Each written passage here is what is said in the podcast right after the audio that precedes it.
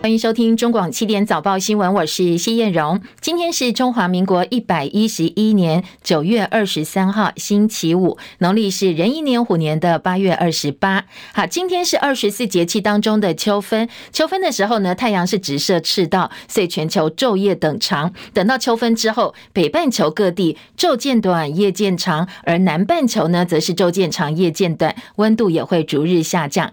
实际上，天气感受是不是也呼应节气？秋分呢？今天以及明天开始周末假期的天气提醒，我们线上连线请教的是中央气象局的预报员赵宏先生。那今天的话，台湾附近还是以东北风的环境为主，所以清晨其实各地感受都是稍微有凉意的。不过在今天上半天呢，白天都还是会回到比较稳定的天气。高温大约都是落在三十一到三十三度，这是属于日夜温差大的一个天气情况，所以请大家还是要留意这个气温的变化。至于在假日的天气情况的话，特别在温度的部分的话，其实跟今天很类似，北台湾的高温呢可能会稍微下降一点点，所以在周末两天，北台湾可能就不会感受到这么的温暖微热，可能是属于比较舒适的一个情形。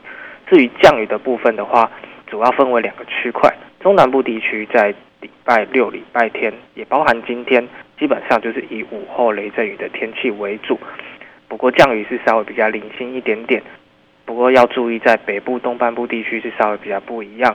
今天其实北部东半部地区是没有什么降雨，特别是白天。不过从今天晚上开始，东北风会再增强，所以慢慢的会出现一些局部性的短暂阵雨，特别是在基隆北海岸。大台北的山区，还有东北部地区的降雨会比较明显，比较持续，所以建议大家在周末外出还是要携带雨具备用。那最后再提醒，风力的部分在今天下午开始也会增强，要留意在台南以北、东半部、恒春半岛沿海工矿地区以及各离岛都容易会有强阵风发生，沿海地区的风浪也会比较大，有机会接近到两至三米左右。请大家从事海上以及海边活动，一定要多加的注意安全。那请教赵宏先生，周末降雨是仅限北部、东北部、北台湾呢，还是呃中南部也会受到影响啊？另外一个部分呢，太平洋洋面上有两个热带低压，它可能的变化会不会形成台风？对台湾影响又如何呢？首先是有一颗是在日本的南方海面，那它未来就是往日本的这个方向移动，其实对台湾不会有什么影响。那它也预估可能在今天的下半天有机会会变成轻度台风。那至于是可能对我们台湾有一些威胁性的是菲律宾的东方海面的一个这个热带性低气压，那它未来的移动方向比基本上就是往吕宋岛再往南海这边移动。不过它的环境条件是稍微比较好一点点，结构发展也比较好。不过只是所限在它的环流可能未来发展并不是很大，所以说它其实对台湾的影响是有限的，最多只是会带一些水汽上来。大概什么时候？而可能会落在是二十六、二十七号附近。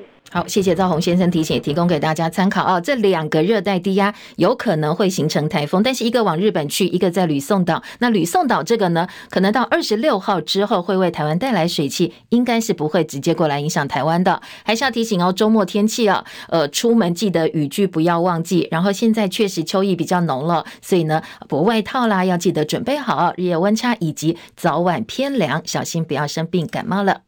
联准会采取激进的作为，大举升息三码。美国股市呢，今天是连续第二个交易日下跌，投资人越来越担心联准会为了对付通膨，可能会让经济陷入衰退。清晨收盘的美股道琼跌一百零七点，三万零七十六点；科技为主股为主的纳斯达克指数跌了一百五十三点，跌幅有百分之一点三七，一万一千零六十六点。史坦普指数下跌三十一点，三千七百五十七点，而费城半导体跌七十点，跌幅有百分之二点八一哦，收在两千四百四十四点。台积电跟联电 ADR 今天收盘呢，台积电跌幅扩大为百分之一点九六，七十五点六三美元；联电 ADR 跌百分之二点四三，六点零二美金。债券殖利率再度飙升，十年期跟两年期国债殖利率是分别触及到二零一一年二月以及二零零七年十月以来的最高水准，不是最低哦，是最高水准。而深夜收盘的欧洲股市表现呢？因为联总会跟欧洲好几个央行再度大幅度升息来对付通货膨胀，但是大家担心会触发了经济再度衰退，所以欧洲股市是收黑的。伦敦股市跌七十八点，跌幅百分之一点零八，七千一百五十九点。法兰克福指数跌两百三十五点，跌幅百分之一点八四，收在一万两千五百三十一点。巴黎 CAC 指数跌一百一十二点八三点，跌幅百分之一点八七，收在五千九百一十八点。昨天台北股会市哦表现呢，在股市部分，亚洲股市普遍受到昨天清晨美股下跌的影响，所以呢，台股跟亚股都是跌的。台股跌了一百三十九点，收在一万四千两百八十四点，成交量两千零八十五点三三亿元。而在汇市部分呢，昨天因为市场预期年底美国联准会可能会再升息五码，在这样情况之下，美元指数暴冲，升破一百一十一关卡，写下超过二十年来新高。而非美货币就跳水了，台币兑换美元汇率昨天一度狂贬近两角，尾盘收敛，最后收在三十点。三十一点六一六元，重挫了一点七六角，这个汇价写下超过三年来新低，而且呢，爆出了二十亿美元的成交大量。日本央行昨天上午宣布维持超宽松政策不变，所以日元一举贬破了一百四十五大关，逼近一百四十六点五兑换一美元。不过后来日本银行就出手了，短短两二十分钟，日元从一百四十五点九快速拉升到一百四十二点二的水准，而这是日本政府跟日本银行在睽违二十四年又三个月之后第一次进场干预汇价。国际油价走扬，因为市场聚焦俄罗斯石油供应的疑虑，还有中国大陆需求回升，加上这个时候英国的央行升息幅度低于市场预期的关系，所以呢，今天的油价走扬。纽约商品交易所西德州中级原油十一月交割价上涨五十五美分，每桶八十三点四九美元；伦敦北海布伦特原油十一月交割价上涨六十三美分，每桶九十点四六美元。央行昨天召开第三季的理监事会议，拍板政策利率调升半码，台币存款准备率调升一码。在这场会议上，全体理事并没有达成一致的共识，所以央行总裁杨金龙也证实，有两位理事其实比较支持的是升息一码。没有写全体一致，而是有两位理事呢，他认为要升息一码。如果说我们的通膨都可以。得到我们所所可接受的一个范围之内的话，那当然我们接着我们也是要考量到我们的一个经济成长率，它的一个劳动市场也是不均衡，所以它面的问题比我们多，比我们多，所以它必须要做连续性的一个升级。那我们台湾呢，没有这样的一个现象。好，两位鹰派理事坚持升一码的理由，当然是通膨、房租跟房价等等问题。但是呢，最后是鸽派胜出，所以呢，我们是升息半码。而杨建龙表示，维持现行的信用管制措施，货币政策基本上是维持紧缩不变。我们维持现行的那个啊选择性信用管制哈，那我们也觉得啊，就是说利息的调升跟存款准备的调升哈，对于这个啊我们的。房价呢也有那个抑制的一个作用，那不过呢，我我想呢，我们还是会持续的啊滚动式的一个检讨哈，必要的时候呢，我们哎会来啊做啊调整。所以杨建龙透露，下一次应该不会再动存准率了。央行同时也公布最新的经济预测，考量到全球景气扩张力道趋缓、终端需求降温等等因素，下修今年的台湾经济成长率到百分之三点五一，比六月预测值百分之三点七五减少。零点二四个百分点，而且明年没有办法再保三了。经济成长率预测值只有百分之二点九，而外界高度关注的物价走势，央行估计哦，今年的消费者物价上涨率 CPI 是百分之二点九五，明年可以降到百分之二以下。目前的预估值是百分之一点八八。好，另外在升息的部分呢，到底升息是什么？会对房贷存款带来什么样的影响呢？简单来讲啊，它是一种紧缩的货币政策。当需求大过供给量，通膨越来越高，政府就会开始祭出升息的政策，提高借款的成本，降低投资消费意愿，来抑制通货膨胀，让经济成长降温。而降息就会刺激就业，增加投资消费意愿，让经济增长。不过它的影响就是通货膨胀。所以通常联准会升息或降息都是以一码作为调整单位，一码是零点百分之零点二五，就是零点二五个百分点；半码就是百分之零点一二五，就是零点一二五个百分点。我们这一次呢，就是半码。而升息对民众存款跟市场资金的影响，会让存款利率提高，存更多钱就可以拿更多利息，大家就更愿意把钱存到银行里。相对的，你去借钱，利率也提高了，所以你跟银行借钱的投资者会减少。投资者借不到钱，当然在金融市场上流动的钱就变少了，那股市就没有这么多钱可以投资，所以股市也会带来影响。好，另外一个直接影响的是谁呢？是房贷族哦。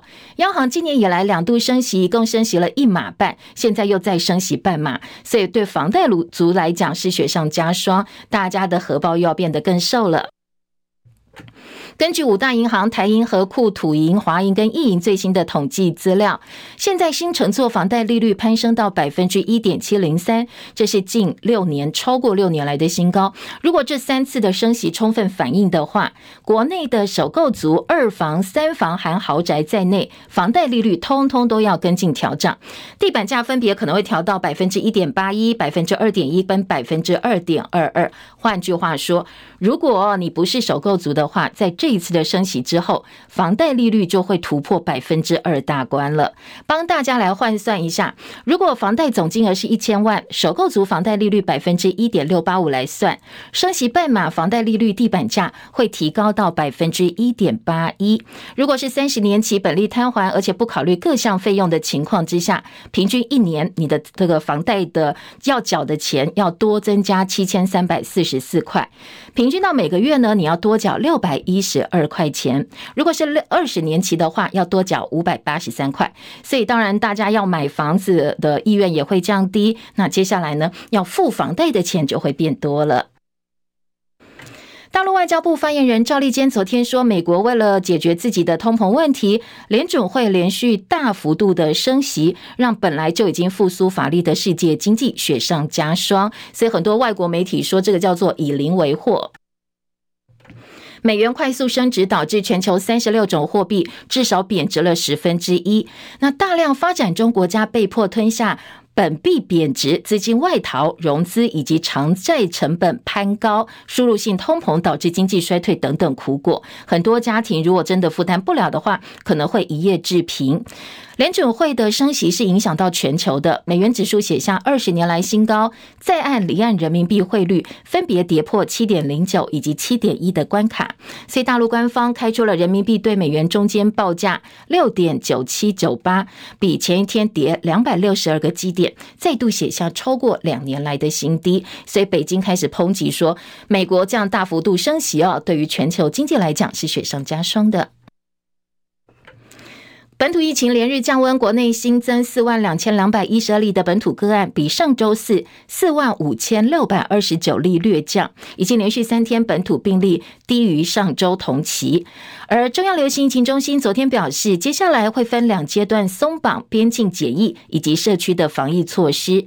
九月二十九号第一阶段松绑，十月十三号第二阶段松绑。到时候呢，在十月十三号之后，边境会从目前的三加四的政策，现在放宽到零加七哦，入境检疫措施。不过呢，在接下来的相关规划，当然还是要看疫情来做随时的调。调整。昨天早上，阁揆苏贞昌听取卫福部报告，边境解封之后，做出了初步开放时程的规划。我们来听听看发言人罗秉成的转述。一阶段，每周入境人数提高到六万人次，三加四全程一人一室，取消机场唾液 PCR，全面恢复免签。于今天公告后，将于一个礼拜后，九月二十九号。正式实施，以让各行各业有所应应准备，各部会也要做好各项措施转换时的调整衔接工作。同时，我们也会开始观察一个礼拜，如果一切如预期研判都在掌握中，我们会在经两个礼拜的预告后正式实施零加七，也就是大约的落点在十月十三日左右。好，十月十三号的第二阶段松绑会开放外国人一般性的社会访问，同时取消进团令。陆委会昨天也宣布调整陆港澳人士的入境管制，从二十九号开始恢复通案开放申请来台，包括陆港澳籍人士来台探亲跟奔丧，陆籍航空航运相关从业人员，经过许可的陆资事业人员可以申请专案入境，不过还是必须按照现在三加四的检疫规定，要到十月十。三号开始才会比照零加七的入境检疫，而外交部领务局昨天也公告，九月二十九号开始，日韩、智利、以色列、尼加拉瓜等五国可以免签来台九十天，而新加坡、马来西亚、多米尼加等三国可以免签证来台三十天，泰国、菲律宾、汶莱等三国可以免签证到台湾来十四天。入境检疫即将从三加四改为零加七，十月十三号就会上路了。所以航空公司现在开始增班，虎航宣布增加日航泰三国班机，华航跟进新增十月份到十二月。的五成航班，每周提供将近三百班的飞航服务。很多闷很久的国人想要开始出国玩了，要开始规划行程。但是呢，交通部观光局提醒，旅游业你要卖团体行程的话，必须要等到日期拍板之后才能够卖。目前规划是十月十三号嘛，哦，但是呢，呃，如果说呃疫情有变动，当然还会再做随时的调整。所以最快最快下周公布正式上路日期之后，旅行社才能够卖相关的行程。大家也才能够开始想说，哎，到底什么时候要去玩，要订什么样的行程了？另外，日本昨天也宣布，从十月十一号开始可以入境自由行。日本十月份要开放旅客自由行，被认为是要弥补最近日元重创，为日本国内带来的经济压力。好，现在是各国陆陆续续开放边境。大陆疾控中心说，疫苗是结束新冠大流行的关键因素，需要是最后百分之十人群的疫苗接种都完成了，那当然就有机会能够恢复正常生活，而且要适时接种第二剂的加强针，也就是第四剂的疫苗。这对人口众多的国家来讲是任务蛮艰巨的。所以外国媒体说，现在大陆的防疫并不是科学的问题，已经变成政治问题了。因为马上二十大就要召开，大陆各地就算没有严重疫情，现在实施还是静态管理，是严格限制人员移动的。美国三大银行摩根大通、美国银行跟花旗银行执行长二十一号在联邦众议院金融服务委员会听证会上公开承诺，如果中国大陆武力攻击台湾的话，会按照美国政府的要求撤出中国。共和党籍众议员陆克迈尔在听证会上质询说：“如果中国侵略台湾，这些大银行会如何回应呢？”美国银行执行长莫尼海、摩根大通的戴蒙以及花旗银行的弗瑞塞都表示，会遵从美国政府的指示。莫尼汉说：“数十年来，政府的指示是跟中国做生意。如果美国政府改变这个立场，当然银行就会跟进，立刻改变。”他举例哦，就很像俄罗斯一样。俄罗斯侵略乌克兰之后，美国多家银行回应国际制裁，宣布缩减俄罗斯的业务。但是中国经济规模是远远超过俄罗斯，很多银行其实一直在寻求拓展中国大陆的市场跟业务。到去年为止，花旗对大陆铺险金额是两百七十三亿美金，是俄罗斯的五倍。不过，今天三大银行面对众议员的质询，都说会配合美国政府的政策。支持度创新低的韩国总统尹锡悦，现在又惹麻烦了。他前脚刚刚跟美国总统拜登合照交谈，但是一下台却被发现，他立刻对拜登跟重要盟友美国。语带贬损哦，而这些话呢，通通透过直播转播出去了，所以在韩国引起了轩然大波。法新社说，政治素人尹锡悦五月上任担任总统之后，他第第一次以总统身份到美国纽约出席联合国大会。二十一号在全球对抗艾滋病、结核病以及疟疾基金会全球基金的。这个呃场合上哦，他跟美国总统拜登排排站，让媒体拍照，两个人还交头接耳的交谈。美国是韩国在安全会议上相当重要的盟邦，大约有两万七千名美军驻韩，协助反制核武国家北韩。不过现场片段录下了尹锡悦一下台，立刻跟幕僚聊呢这个讲话。那对话内容是，他说呢，如果那一群臭崽子在国会没有让他通过，拜登那张该死的脸要往哪里摆呢？好，这一段话影片立刻上传到 YouTube 上，短短几个小时吸引超过两百多万人次的浏览。臭崽子成为韩国推特上昨天最热门的主题。在韩国呢，国内的政界有相当多的质疑声音。在野的共同民主党党内代表蒲洪根表示，尹锡悦身为韩国总统对美国国会口出秽言，这是一场外交灾难，有损韩国国格。而尹锡悦办公室呢，则告诉法新社，他们目前对此没有任何的评论。伊朗女子艾米尼尼斯因为没有戴好头巾，被几名宗教警察逮捕之后过世，在伊朗各地引起了相当大的示威抗议。人权团体说，至少哦有三十位平民因为抗议而送命。戚海伦的报道。二十二岁库德族女子艾米尼疑似因为没有戴好头巾被拘捕之后，在上周去世。消息传出之后，引发了伊朗民众怒火。伊朗出现近三年来最大规模的抗议潮，走上街头的群众高喊“独裁者去死”，还有“女性生命自由”等口号。伊朗各地都出现了示威活动，部分女性焚烧自己的头巾，还象征性的剪掉头发来抗议严苛的服装仪容规定。根据报道，当局连续六个晚上在三十座城镇。暴力镇压抗议者，总部设在北欧挪威奥斯陆的非政府组织伊朗人权宣称，至少有三十一名平民死于当局镇压。美国纽约、土耳其伊斯坦堡都出现了抗议声援活动。美国财政部把伊朗宗教警察列入了制裁黑名单，表示他们对伊朗女性施行虐待和暴力，并且侵犯了伊朗和平抗议者的权利。伊朗革命卫队为了平息这股全国抗议潮，要求司法机关起诉散播假新闻和造谣者，暗示准备加强镇压示威抗议活动。记者戚海伦报道。好，现在俄罗斯边境出现人潮，因为呢，俄罗斯总统普廷发布了部分军事动员令，说要号召三十万人参与俄乌战事。很多俄罗斯男性并不想要打仗，所以他们正在试图离境。乌克兰总统泽伦斯基则呼吁俄罗斯人必须要抗议普廷下达的动员令。戚海伦的报道。英国广播公司 BBC 报道，普廷宣布部分军事动员，可能召集三十万人参战。但是俄罗斯男性为了躲避征召，在俄罗斯边境的人潮像是雨后春笋般涌现。克里姆林宫对此回应，有关适龄男子逃离的报道被夸大了。BBC 指出，俄罗斯和乔治亚的边界形成五公里车辆队伍，其中就包括了试图逃离战争的人。乔治亚是少数俄罗斯人不需要申请签证就可以进入的邻国之一，其他可以搭飞机抵达的，像是土土耳其伊斯坦堡、塞尔维亚、贝尔格勒和杜拜，在普廷宣布征兵之后，机票的票价立刻飙升，有些目的地的机票已经卖光。德国指出欢迎逃离征兵的俄罗斯人，但是像是立陶宛、爱沙尼亚、拉脱维亚和捷克态度不同，宣称不会提供避难所给俄罗斯人。美国有线电视新闻网 CNN 报道，泽伦斯基呼吁俄罗斯人抗议普廷下达的部分动员令。他说，数千名俄罗斯军人已经在将近七个月的战争中丧命。根据五角大厦上个月的估计，俄乌战争期间有七万到八万名俄罗斯人丧生或者是受伤。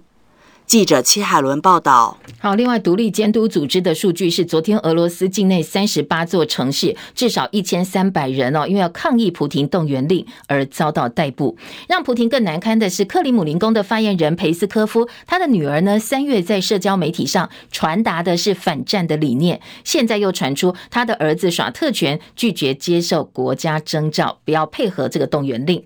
美国新闻周刊的报道则说，Google 的热搜趋势显示，在普亭下达动员令的演说之后，在当地哦，这个热搜的关键词竟然是如何在家把手臂弄断。好，这样一个热搜程度呢，两个小时本来是零分，飙升到三十八分，满分是一百分，代表这一串关键字的搜索量短时间是大幅增加。手臂一旦弄断，就不必配合动员令了。柬埔寨媒体报道，有四十多个大陆人从广州搭渔船偷渡到柬埔寨，不过渔船的机械故障沉没，现在只知道十八人获救，另外还有二十三人落海失踪。全球电动车巨擘特斯拉，他们宣布说，在美国召修超过一百万辆电动车，原因是自动侦测系统出了问题。而根据断线追踪网站显示，台湾时间今天凌晨，有数以万计的用户是连不上脸书母公司 Meta 旗下的 IG，至少一万九千多名 IG 用户的连线出了问题。而这一次连线影响的人还蛮多的，但是 Meta 到目前为止并没有任何的回应。好，立法院今天要正式是开议哦，邀请行政院长苏贞昌列席报告被质询。但是国民党团说，政府防疫失能，而且呢，疫苗采购又这么多的问题，疫苗受害者求助无门，做错事就应该道歉负责。所以呢，国民党团会杯葛今天的立法院开议这个施政报告，而且要强力杯葛。而民进党团则说，党团会见招拆招，捍卫立委职权。民众党说，他们不会参与国民党团的杯葛，但是呢，包括了防疫表现、数位发展部等等，都希望政府在施政报告当中能够做回应。民众党新竹市长参选人高红安被指控博士论文涉嫌抄袭，当天他开记者会澄清，脱口哦说出了。相关大家觉得是有点学历歧视的话，再度引发了批评。后来他接受网络节目专访，就难过落泪哽咽。他本来十月份要到中华大学演讲，昨天竞选办公室证实说，因为这起事件可能造成校方的困扰，所以经过沟通之后呢，高虹安在中华大学的演讲活动已经暂缓了，暂时取消。而对于高虹安的论文门，身兼民众党主席台北市长柯文哲昨天的比喻再度引发了讨论，到底有没有失言呢？大家来听听看。他毕竟年轻，你知道吗？所以他就觉得很委屈。所以他怎么形容？你知道？就这样，像有一个恶霸，一个流氓，要强奸一个女生。啊，那女生为了抵抗，咬他一口。哎，结果现在每个人都说：啊，你为什么咬人？哎，奇怪，那个、那个、那个作假新闻去。高欢当年在美国念书的时候，还不是咖，你知道？他他是辛辛苦苦哦，去美国念个博士，而且每个人都开始造谣他什么造假。啊，等到人家美国都愿意出证明的，你看看媒体都不报啊？为什么没有人去指责郑新闻的这种这种操作手法？为什么没有人指责那个媒体上面的这些名嘴的什么一四五零的网络带风向？而民进党参选人陈时中批评说：“柯文哲，你这样讲哦，是不尊重性别的讲法。”哦，讲这个也太……我想常常用这种性别的议题来形容时事的议题，我想政治人物应该要避免，这是一种不尊重的一个讲法。然后第二个，他说，好，蔡总统控制媒体，所以我们这些媒体这么多，有谁觉得被蔡总统所控制吗？我想应该是没有吧。哦，那失言不是新闻嘛，哈。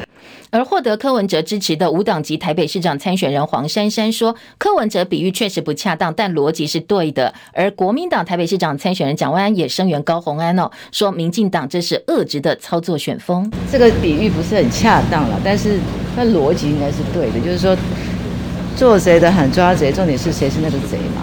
大家一直在去看另外一个人，那其实重点是做错事情的人是谁？黄委员他是一个非常努力，靠着自己的本事取得了博士学位。每一个努力的人都应该捍卫自己的权益。这次的选举其实就是一个信任的考验。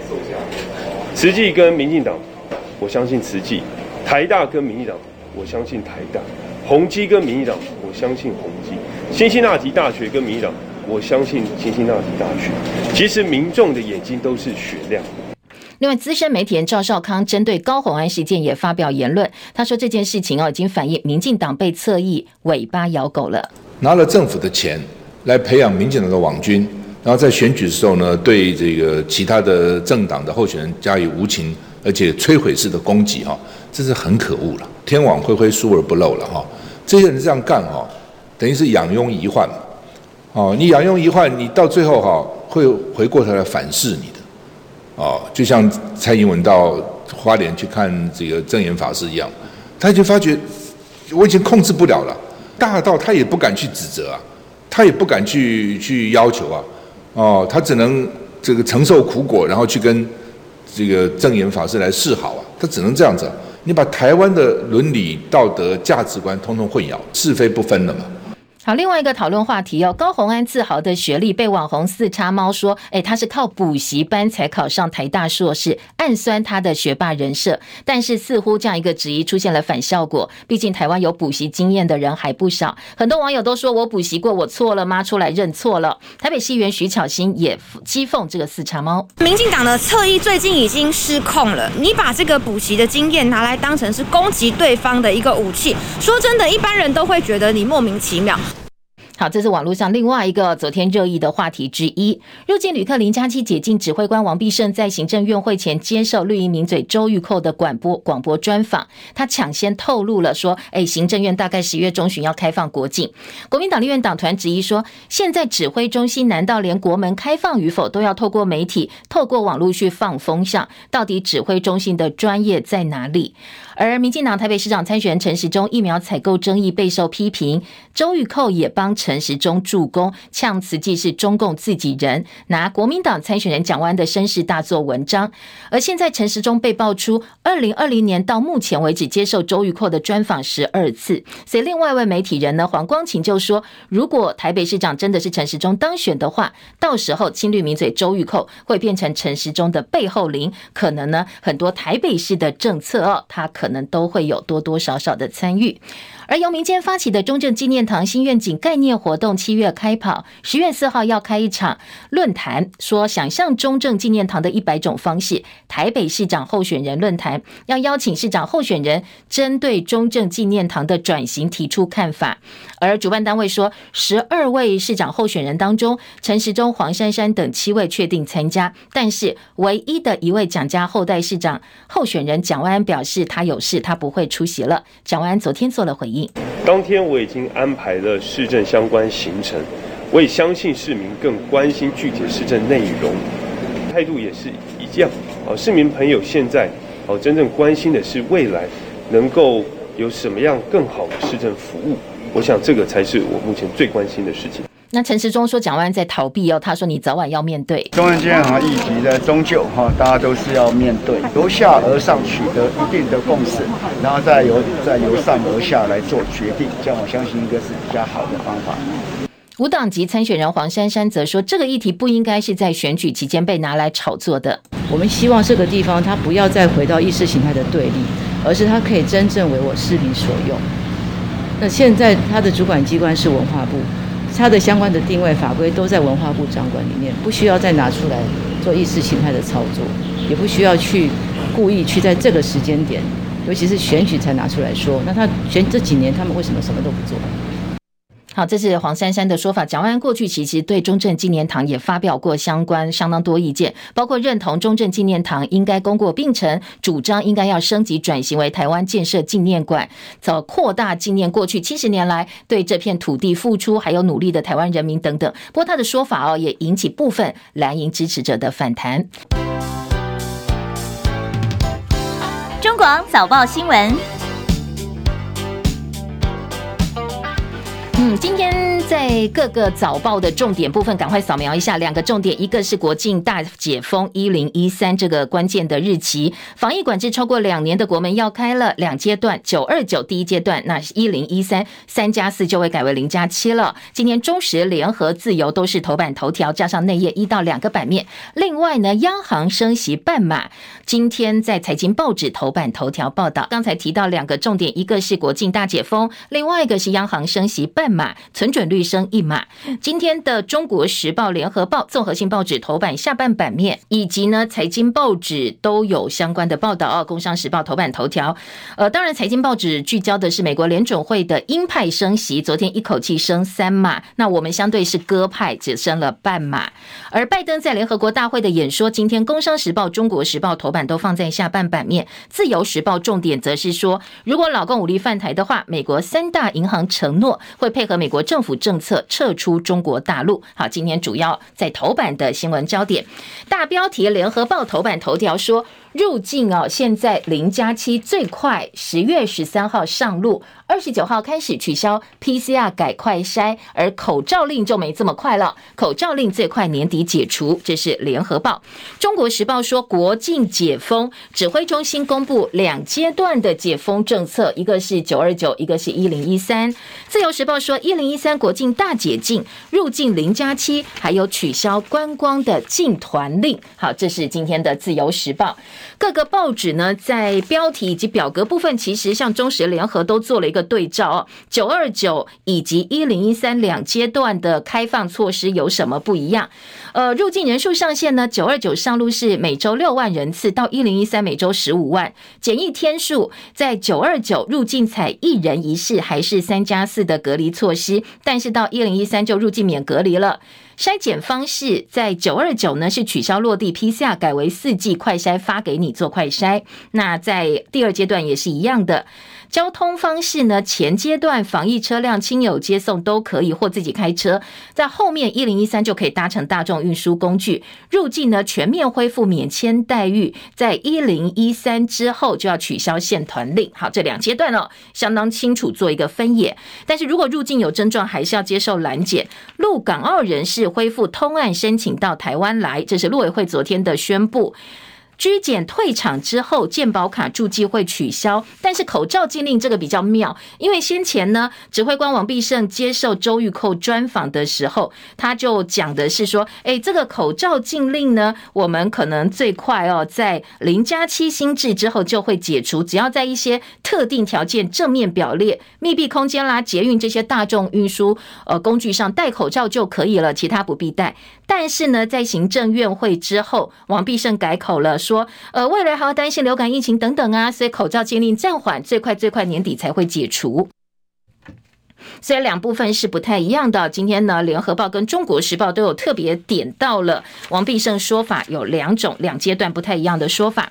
内页新闻呢，呃，当然质疑的声音也是蛮多的。今天在《联合报》跟《中国时报》针对目前的一个呃防疫解禁政策，有一些自己的这个质疑声音出来了。《联合报》三版大标题说：“走向自主防疫，多项配套一问三不知。”王必胜多称还要在研议取消电子围篱，入境确诊七加七隔离，形同虚设。联合报质疑的是说，当然，呃，两阶段解封最快十月十三号就要开始零加七，恢复免签，开放外国人一般性的社会访问，取消禁团令跟电子围篱等等。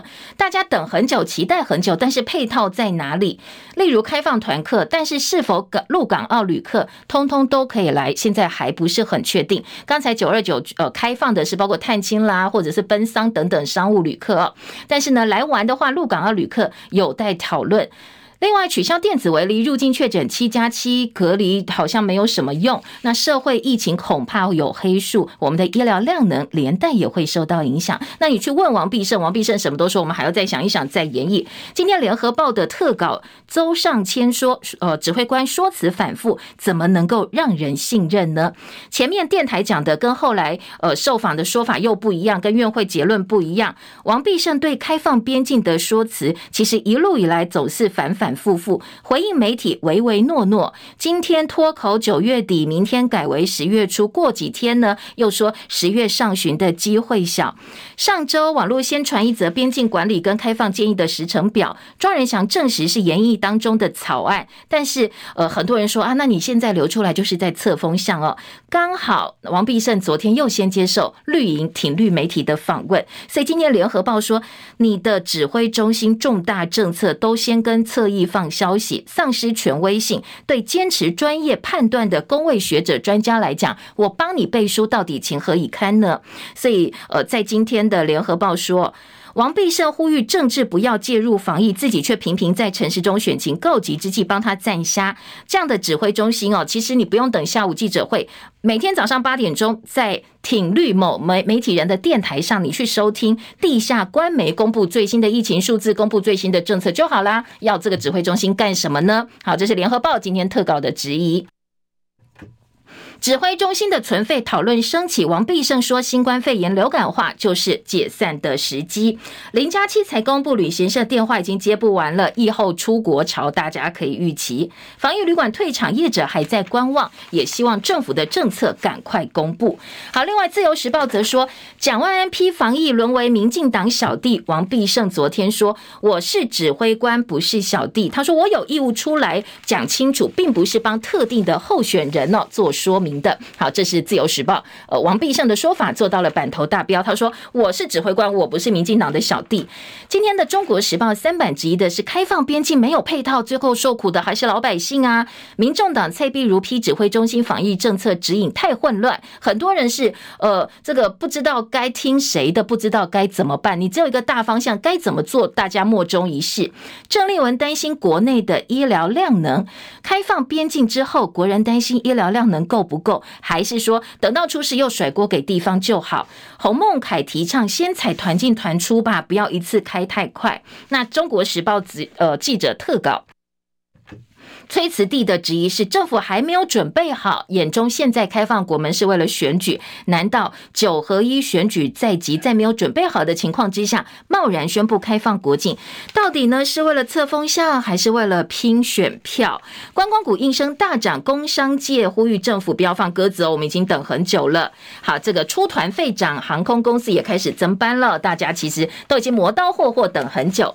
自由时报说，入境零加七还没上路呢，团游先喊涨，业者说机票饭店比以前大涨近四成，飞一趟日本、韩国要贵三千块到四千块，业绩渴望成长三成，自由行加机加酒可能是比较划算的选择。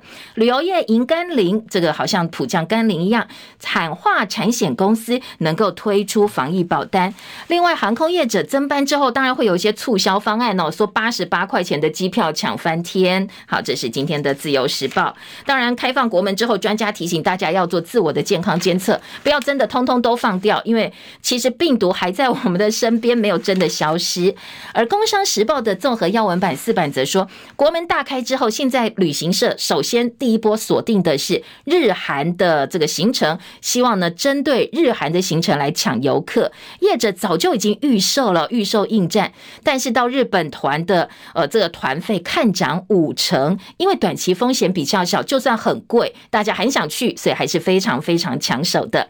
央行升息半码，好，今天在联合报、中国时报、自由时报以及财经报纸头版都可以看得到这一则新闻。联合报头版二题说。联准会升息三码抗通膨，我们的央行升息半码，第四季可能不动。总裁杨金龙说，货币政策年底之前是维持紧缩的。好，这是联合报哦。中国时报说，跟进联准会央行宣布升息半码，对台湾来讲已经是一种形式的紧缩了。暂缓升息有可能，杨金龙也抛出停顿的条件。而自由时报是在头版上半版挖了一个小方块，央行升息半码，存准率升一码。工商时报说，联准会超鹰硬升息三码，预告年底前会再升五码。所以美元指数、美债殖利率闻讯强升，道琼面临三万点保卫战。我们的央行如预期升息半码加存准率一码，落实紧缩政策之下，非首购房贷利率会升超过百分之二。房贷族喊苦，好，前半段新闻也帮房贷族稍微算了一下，确实哦是有一点点的压力的。工商时报之外，经济日报今天头版卖广告，二版版头是升息三码打通膨，坦言软着陆几率下降，所以联准会超鹰升息三码，而且呢，接下来年底前会再升五码。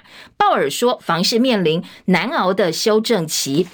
呃，一场会议有五个弦外之音。经济日报说：“你听出他的弦外之音了吗？”联准会昨天的呃利率决策会议之后的说明，包括愿意容忍经济衰退，联准会升息循环终点接近，没有任何官员预测利率会升破百分之五。鲍尔不担心房市疲软，短期之内不会主动出售 MBS。而下半版面，经济日报说，美元指数冲破一百一十一，美国以零为祸，掀起反向货币大战。因为他的贸易伙伴遭殃了，各国迎战五十年来相当罕见国际货币以及财政政策同步紧缩的艰困局面。好，这是财经报纸《经济日报》，《工商时报》则说，呃，现在在我们的央行下修经济成长率的情况之下，经济成长率明年预测值是百分之二点九，CPI 年增率今年上修到百分之二点九五，明年估值百分之一点八八，而今年经济成长率则是。百分之三点五一。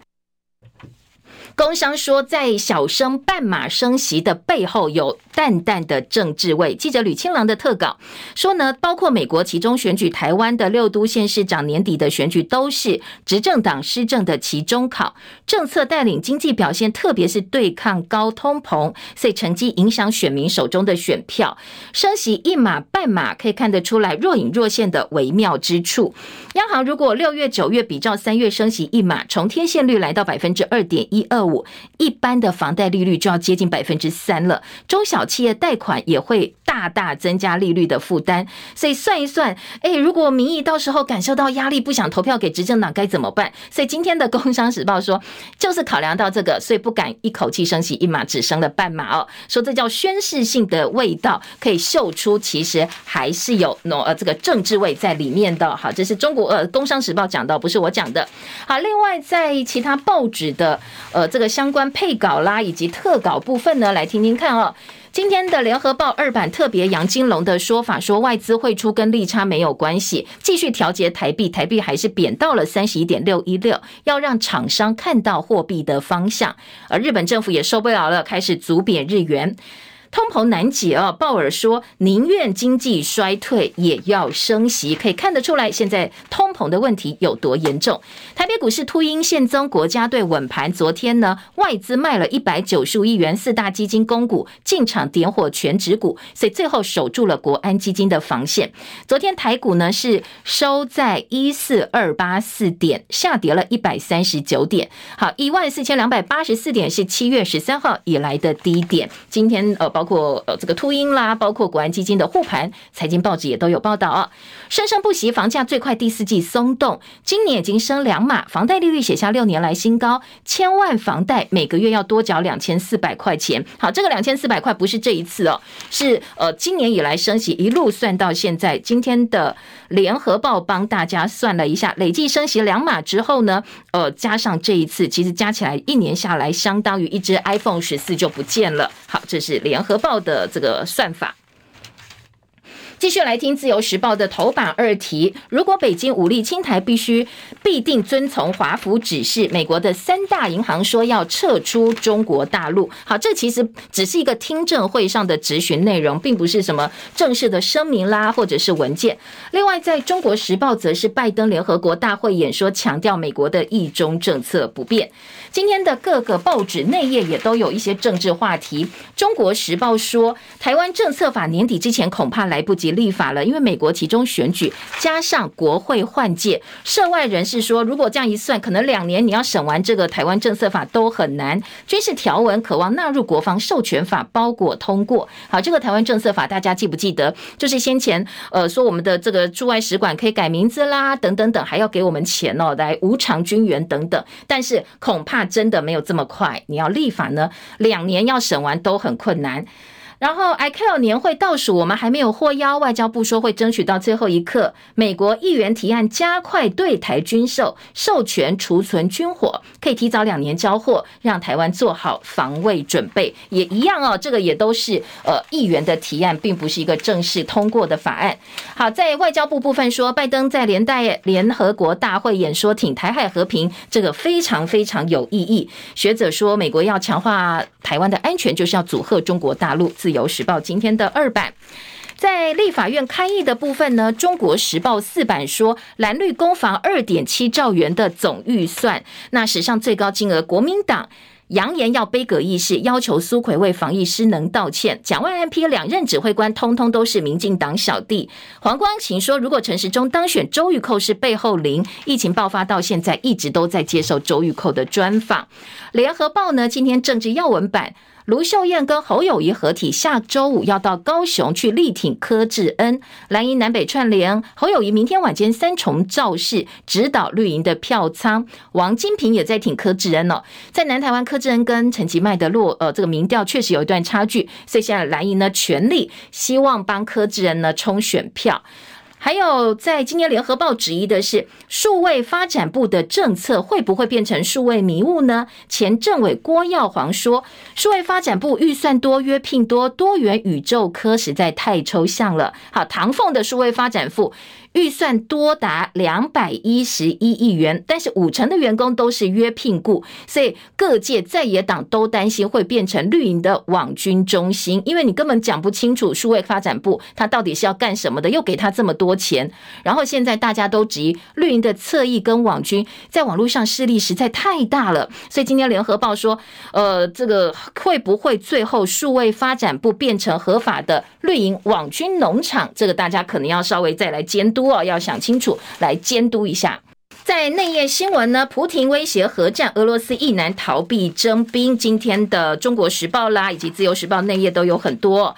而在《联合报》两岸新闻版，二十大前夕，大陆司法部的前部长判死缓，贪污一点一七亿元的人民币。台铁、高铁炸弹客竟然是离境的陆生。今天在《联合报》跟《自由时报》都有这一则，说他是中国大陆来台就读台科大，结果没想到留言说要在台铁放炸弹，所以《自由时报》说他是来乱的。好，这是今天的社会新闻焦点。时间到了，大家美好身心，下周见，拜拜。